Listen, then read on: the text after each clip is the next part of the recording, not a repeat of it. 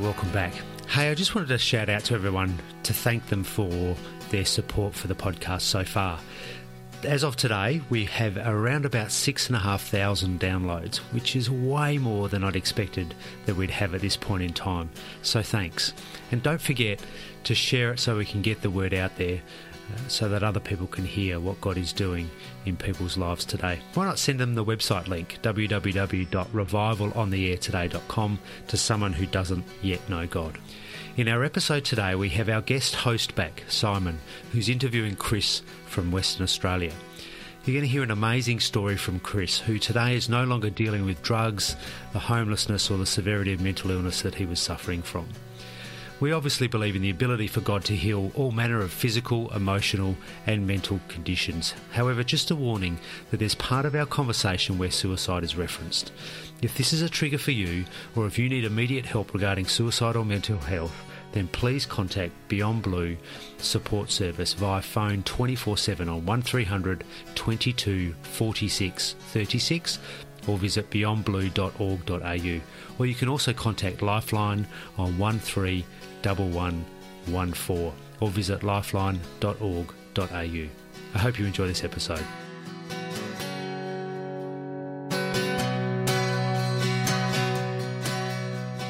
All right, welcome, Chris. Thank you.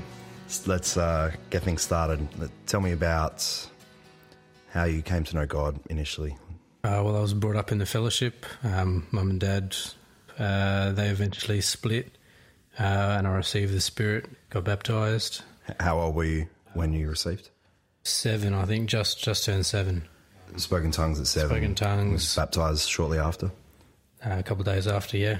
Um, but my testimony starts before that. I had schizophrenia, very very young. Nobody knew what it was.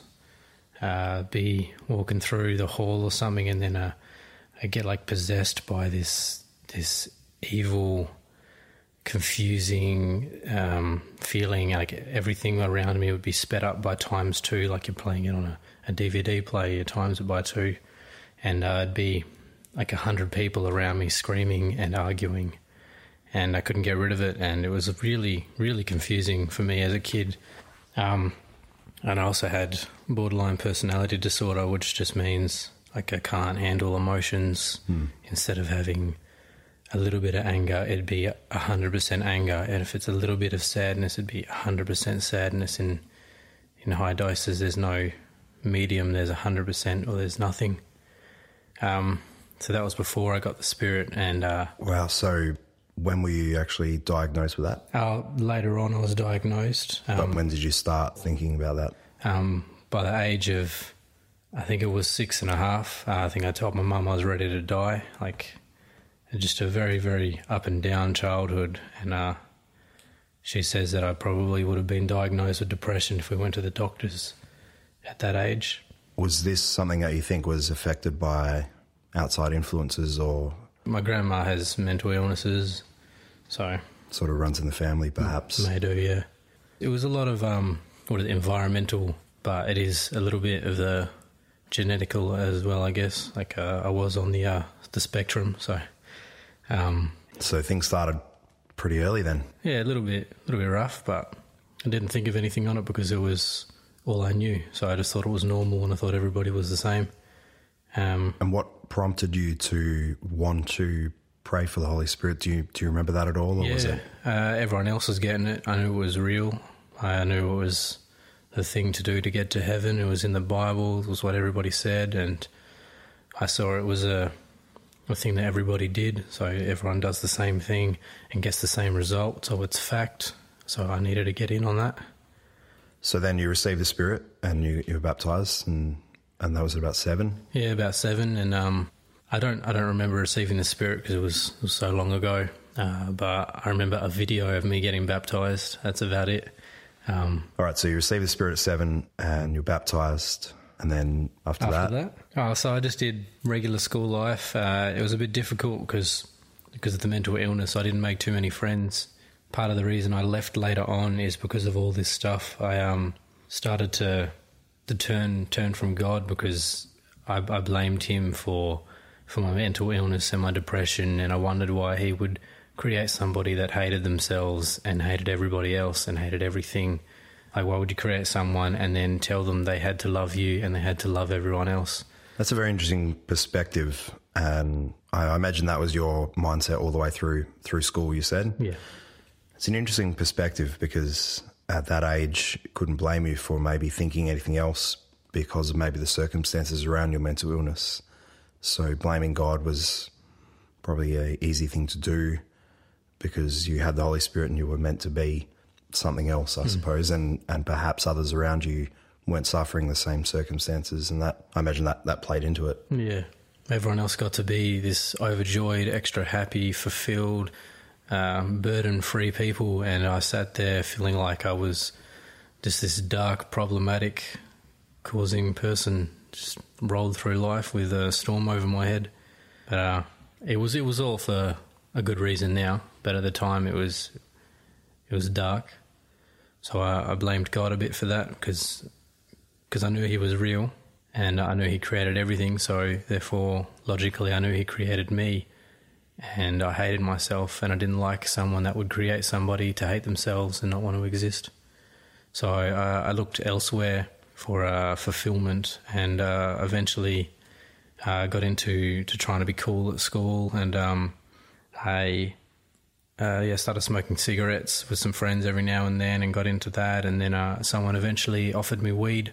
I tried that, and it was when I did it. Like people say, uh, drugs are bad, drugs are bad, and stuff, but they don't tell you how how good drugs can be, and that's why they're so addictive. And I, I had even even just weed, the the starting thing, was the most happiest I had felt in my whole life. Just on the first puff, like uh, I was hooked on the spot on on drugs, and then uh, because I was so sheltered from it, I didn't know many many things about drugs at all, and so I just thought they were all bad. They're all on the same level. I didn't realize crack was worse than weed, and heroin was worse than pills and stuff. So I just figured they're all on the same level, and it was a bit of a downhill from there. Did you did you find that because you you were in such a dark place that do you think in hindsight that perhaps the smoking marijuana was it just made you happy so instantly you thought that's what I want to do now?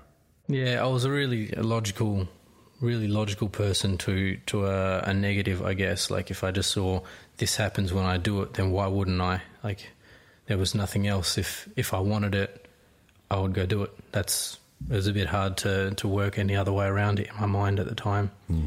So weed made me very very happy when I was very sad, and all I had to do was smoke it. I thought, oh well, why not? Like maybe this is of God. I don't know. I, I didn't really think about it, and it was just a downhill from there. Um, eventually, uh, I started dealing a bit at school just because it made it a hell of a lot easier to to afford it, and um, strayed further away from God. I started telling Mum I didn't really want to go to the church anymore, and then uh, I went to one of the pastors and told him I did it, and it was just it was all, all really it didn't really go that well. They told me, "Oh, you're gonna gonna burn in hell," blah blah blah, all this negative stuff. I'm like, well, so what? I'm gonna be happy for a little bit beforehand, and um, eventually a pastor did come around, and he was a lot nicer about how to explain it, and I was grateful for that. But it was a bit late by then. So if you don't mind me asking how how did the pastor explain it that made it a bit easier to understand? Uh, he just told me that he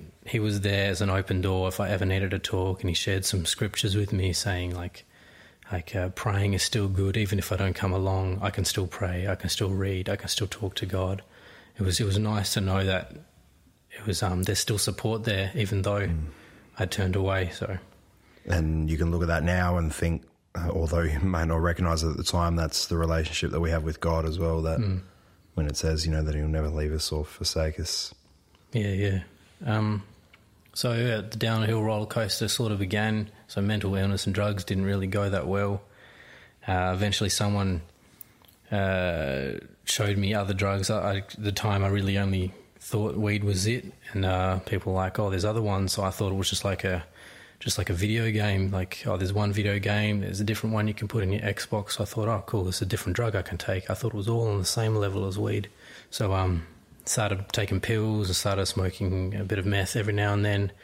Uh, and the first time I had meth, uh, it was like unbelievable uh, how bad it is, is how good it is. You'll never forget the feeling of the first time, but you'll never also ever feel that ever again because it's sort of, um, say, your mid range, your regular everyday feeling is, is at a certain level. You get high, you go up, and then you come all the way down. Eventually, the high gets less, your normal life gets less, and your, you come down gets even worse. Is that as your body gets used to it? Yeah. Yeah. So eventually, at the start, you're, you're sad and you smoke to be happy.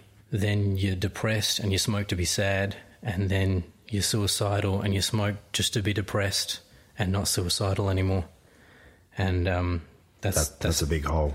yeah, and you can't get out of it. And Wow. by the time you're suicidal, it's a bit late. You got to take those drugs or you kill yourself.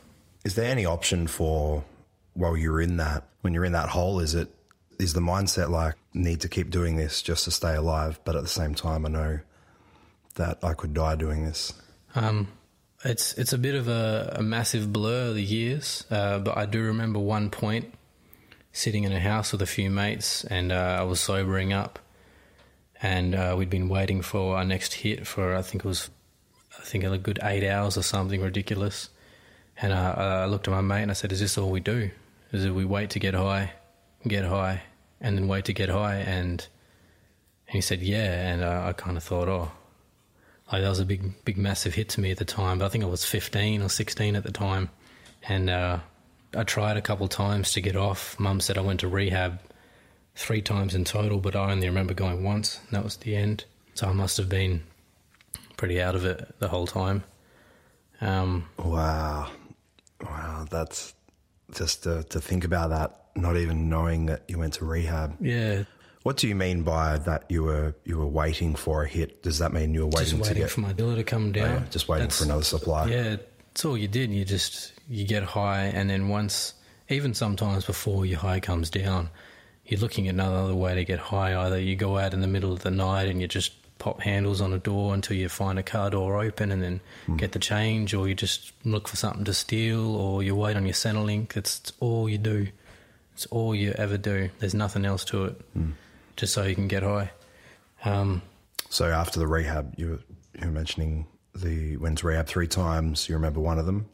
You were about 15, 16, you said. Uh, um, so at the time when I was 16 or something, uh, I decided to leave leave my dad's place and live on the street. And uh, this is where I started to, because I always, I never ever forsake God. I always knew He was real. I always knew He was the truth and the life. I just thought maybe there was just something wrong with me, because obviously God's perfect. He's a, perfect being. There's nothing wrong with Him. So I just thought, oh, all right, something wrong with me. Maybe I'm just too close to the devil or something without knowing it. And and that you didn't deserve God, so it didn't really matter? Or I just thought we just we didn't meld for some reason. Like we just didn't work. Um, but I always always knew I could still pray to him, and I did a lot. Um, while you were yeah, while I was drugs. on on drugs and on the street. Um, so when I ran away from my dad's, I uh, the Lord always always gave me somewhere safe to stay. I always had food somehow, and um, I always had protection. Uh, the first, yeah, when I first ran away, uh, I found I met a guy the same day. He let me move into his house, and I was there for like six months rent free. Then I moved from his, moved somewhere else for another six months rent free, and then uh, eventually I thought, oh, this is it's too difficult living with people, and I was like, no, I'm going to go live on the street, and uh, I did. I lived in Scarborough Beach, and uh, I lived there for a good, I think it was nine months on the street. I was just in and out of different places, and um, living in car parks and stuff, just just because I could. I guess it was the freedom of it, and uh, I always had somewhere safe to stay. I always had. Uh, if I if I was in a bit of a dodgy situation, I always had someone tough around me to, to help me out. so you're living with friends essentially. Some sometimes, yeah. Like some some nights, I'd be in a in a toilet block, um, just trying to get some sleep until the next day, and then go search out some friends to try and find something to to get high on, and then uh, it's just it's all you do. It's just a circle of destruction, and uh, everyone around you gets taken down with you, um, just because your one focus is to get high. That's all it is. and you're aware of the situation that you're living on the street and that that might not be ideal, but it just doesn't matter. Yeah, well, I figured I don't have to pay rent. I don't have to pay anybody to live with them or bills or anything. So all my money can go towards the gear. while, you, while you're in this, is there ever a point, or, or does it happen often where you think long term, uh, or, or, do you even think about the, the, the long term? No, I've never never thought about the long term. Like my long term goal was to be a big enough drug dealer where I never had to be without drugs.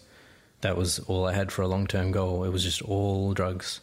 But when I was on the street, the Lord, I still pray to the Lord sometimes. Like uh, I had, uh, I used to get these things called a, I guess, a bad gut feeling, and uh, it was so perfect and so on point. I know it was off the Lord. Like um, we, me and my friends would go to get off uh, at a train station, and then um, I'd get this bad gut feeling, and it'd be painful in my stomach, and I'd be like, oh nah, I'm not going to get off at this stop. I'll get off at the next stop.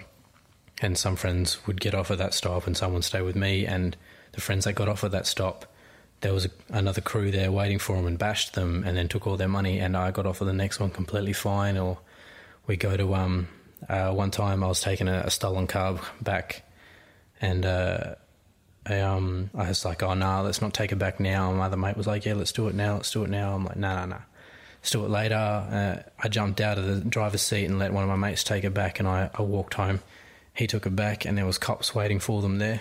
Uh, like it just it saved me a lot. Uh, this gut feeling got to the point every time. It was so on point. All my friends at the end trusted it. If I got a bad gut feeling, everybody went with me, and we we never we were, we were out of harm's way. That's incredible. Yeah. Um, most of my friends knew I was Christian.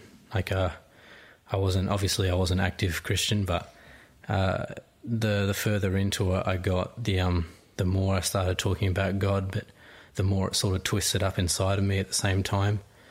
Uh, when I was a bit older, uh, when I was dealing more and uh, doing drop offs and stuff, uh, people would call me the Christian drug dealer because religion and crack uh, they kind of go hand in hand because you start exploring everything. Like uh, as soon as you spend a couple days awake, you start delving into mysteries or you start delving into religion. There's there's either one of those things, and a lot of us would, would start talking about God and they'll be like, I actually know the truth, guys. And so I'd tell them. Sometimes we get the scriptures out and be like, look here, you got to receive the Holy Spirit, you got to get baptized. And then obviously, because we're all high, they're all like, oh, yeah, yeah, sounds great, let's do it. And then sometimes we'd sit there and I'd speak in tongues and they'd try and pray for the Holy Spirit. Obviously, no one ever received, I guess, because we were all doing it for the wrong way. But uh, yeah, I guess it sucks in a way because I can never witness to them because they're all think I'm high.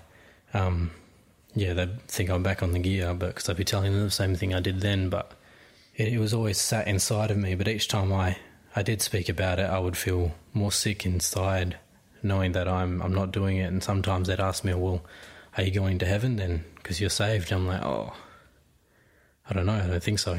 And, or you're honest. Yeah, I, I just I didn't think I would. I don't know. I knew I had the Holy Spirit, but uh, I wasn't doing anything with it. Um, there was a while there I had some like a massive bout of suicide attempts. There was a while I couldn't get any drugs, um, and uh, I had tried to overdose on a whole bunch of stuff, like uh, a lot of doctor's pills, and I ended up in hospital. And from then on, it was just a in and out of psych wards, in and out, in and out, heaps. And uh, mum was there a lot, and the fellowship prayed for me heaps. I don't actually remember, but there was just a, a point in time, and I just I stopped trying to kill myself.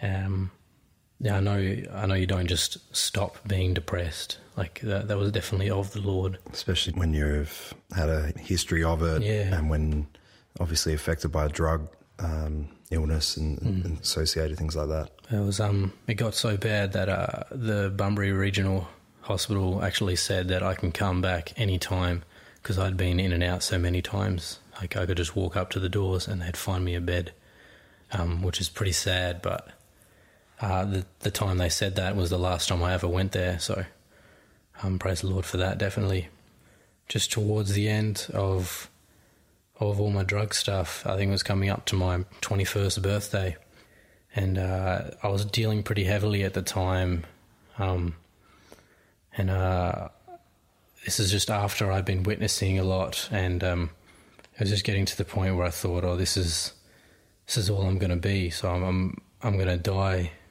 on drugs or I'm going to get out of it um, by my 21st birthday. So I prayed, um, started praying a little bit, and I was like, Lord, like, I think there's about five days to my birthday, Lord. you gotta you gotta help me get out of this.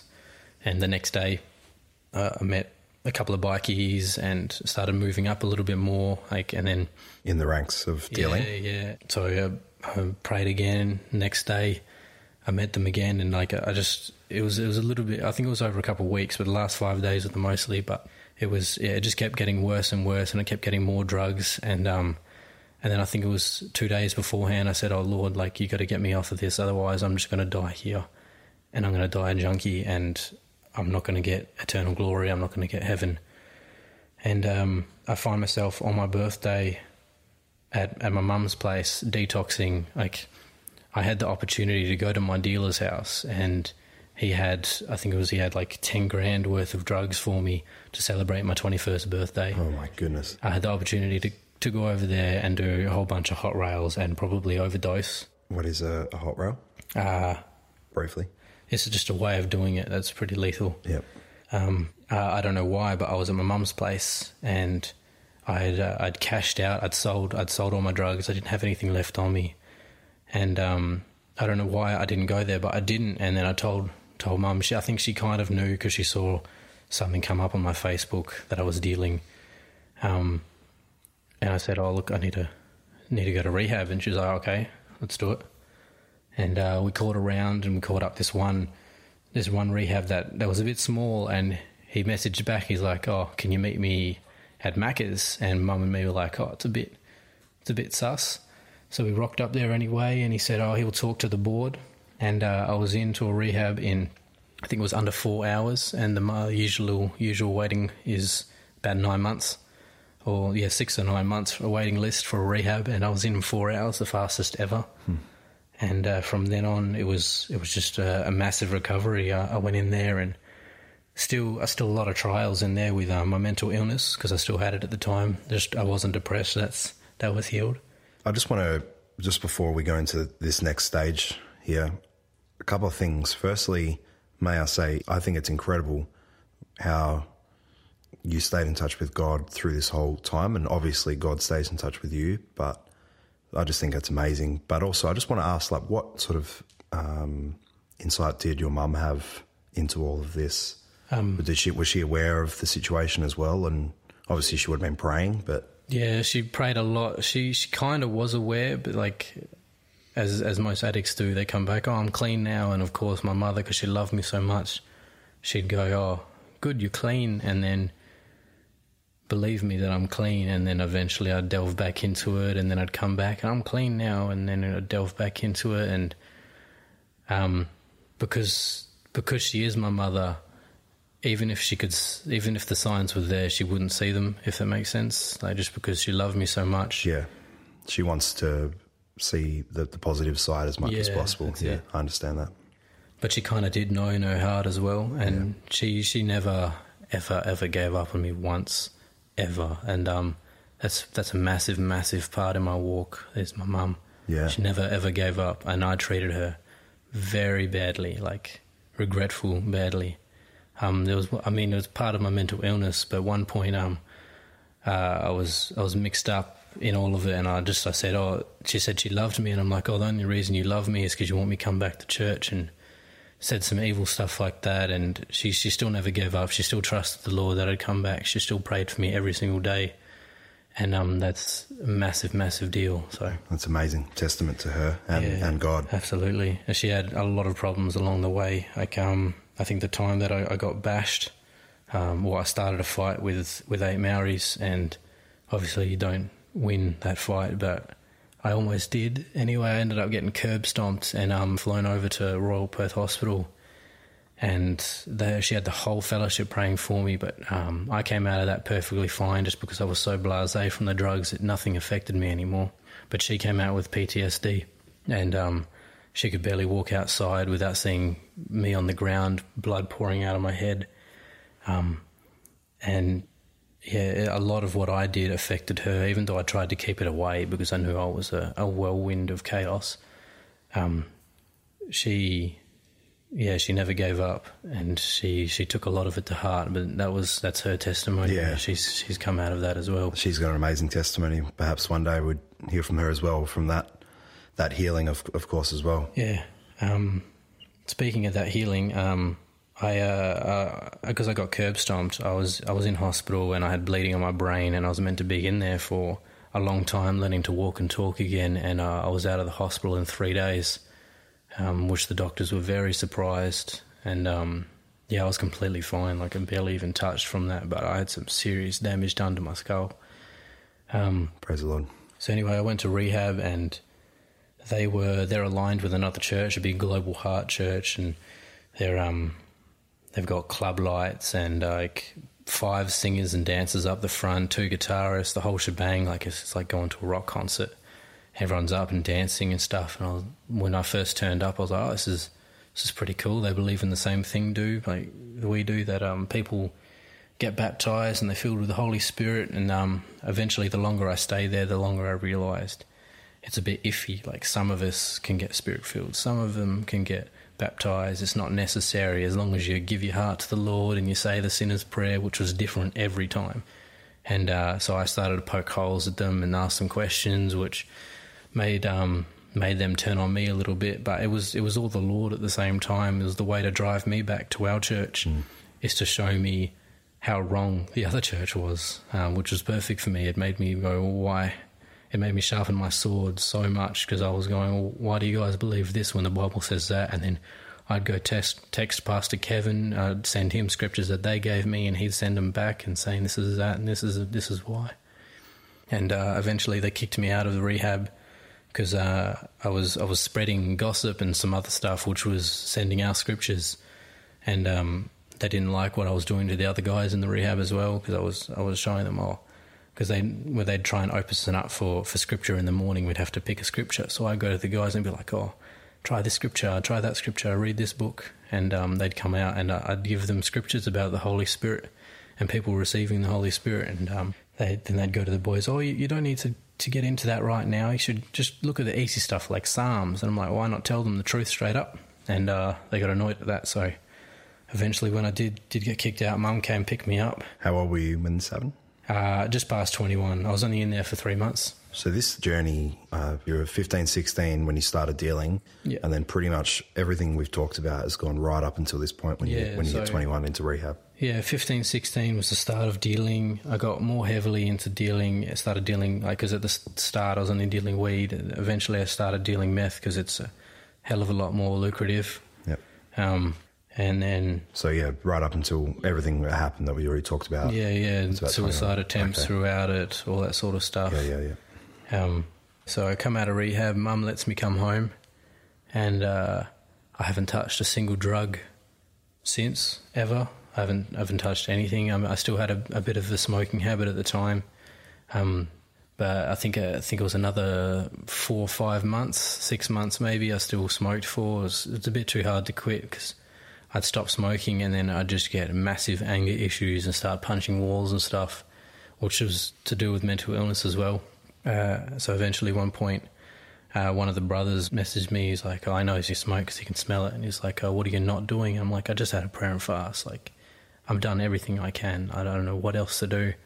And I was driving home from his place, and um, I was like, oh, "All right, this is it. I've got to, I've got to kick the habit. I've got to do it with the Lord." And I got ready to throw the packet out the window. I'm like, ah, oh, the Lord wouldn't allow that because it's it's littering. so um, so I got home and then I put it in the bin, put the lighters in the bin, and then um, I haven't had a cigarette since. Like uh, been healed from that on the spot. Uh, I got healed from all my mental illness. Uh, a bit bit later after that, I went up to one of the pastors and I thought I told him because I just felt ready to get off my medication. I was on some heavy, heavy medication like Seroquel and some other stuff. Yep. Um, and because of because of that, I had to take other medication because I'm on the heavy stuff, and then because I was on the other stuff, I had to I had to take like three or four different ones just because I'm on one medication to counteract each one. Yeah. yeah. And uh, I told him, "Oh, look, I feel ready to, to come off it. I feel like the Lord's pushing me, and I don't even know why I said it. I just I felt it." And he said, "Oh, probably just consult your doctor." And so I went home. I'm like, nah, uh, I'm ready. And it was a, a, long weekend, so I didn't have to go to work for I think three days. So I thought, all right, I'll I won't take it now. It was Friday night. Uh, if I feel if I can't sleep tonight because the medication helped me sleep, then I'll um I'll take it tomorrow.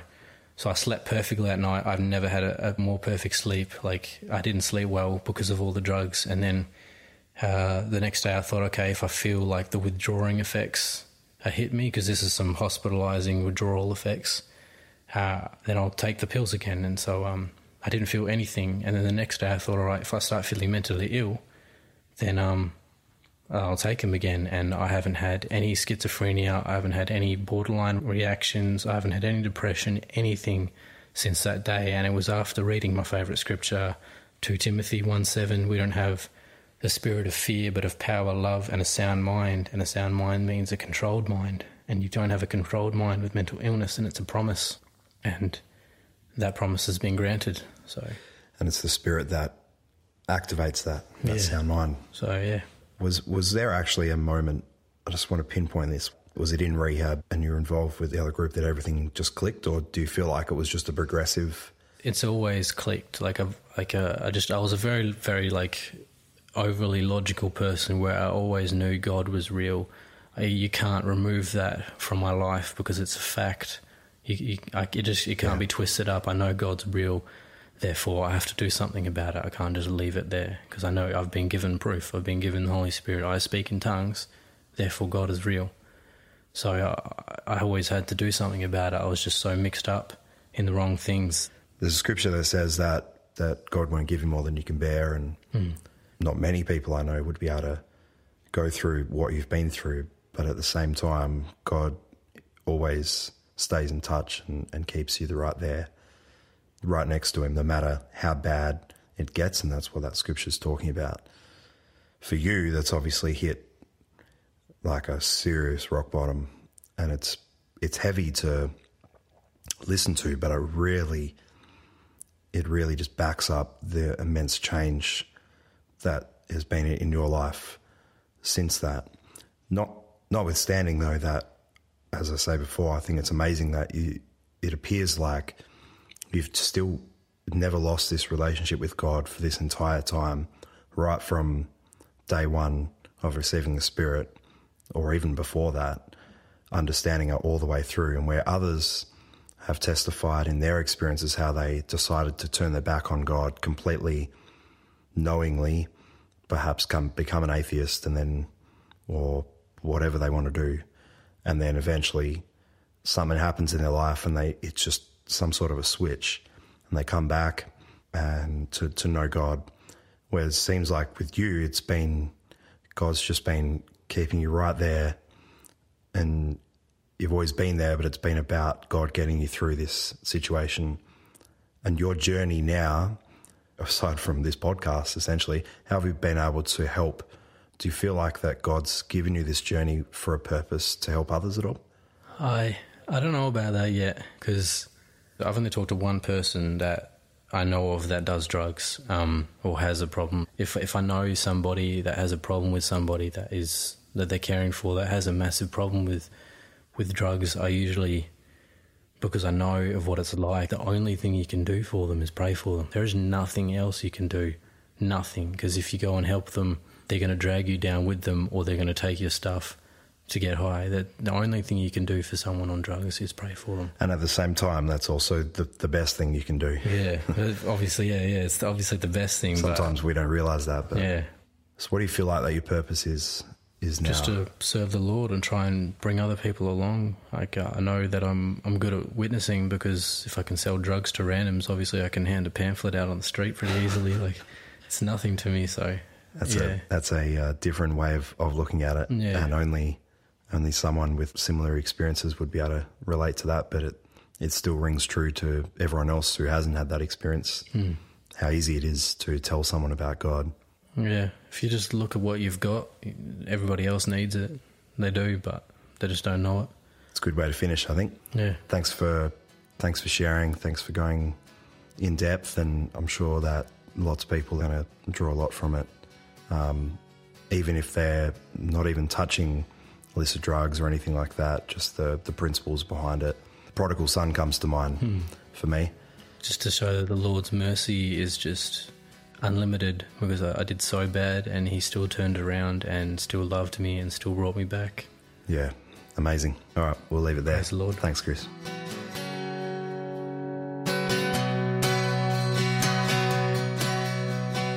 Well, a truly wonderful testimony of how God can heal us. And a big shout out to Chris for sharing his story with us. Again, if you need immediate help regarding suicidal mental health, then please contact Beyond Blue Support Service via their 24 7 phone on 1300 22 46 36 or visit beyondblue.org.au or contact Lifeline on 131114 or visit lifeline.org.au.